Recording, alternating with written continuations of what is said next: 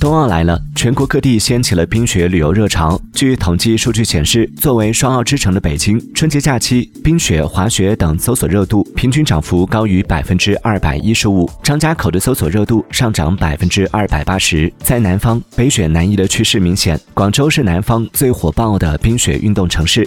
在冬奥的影响下，小众冰雪项目走进了中国消费者的视野。数据显示，一月以来，冰壶搜索量同比去年上升百分之三百一十。冰球搜索量上涨百分之一百三十。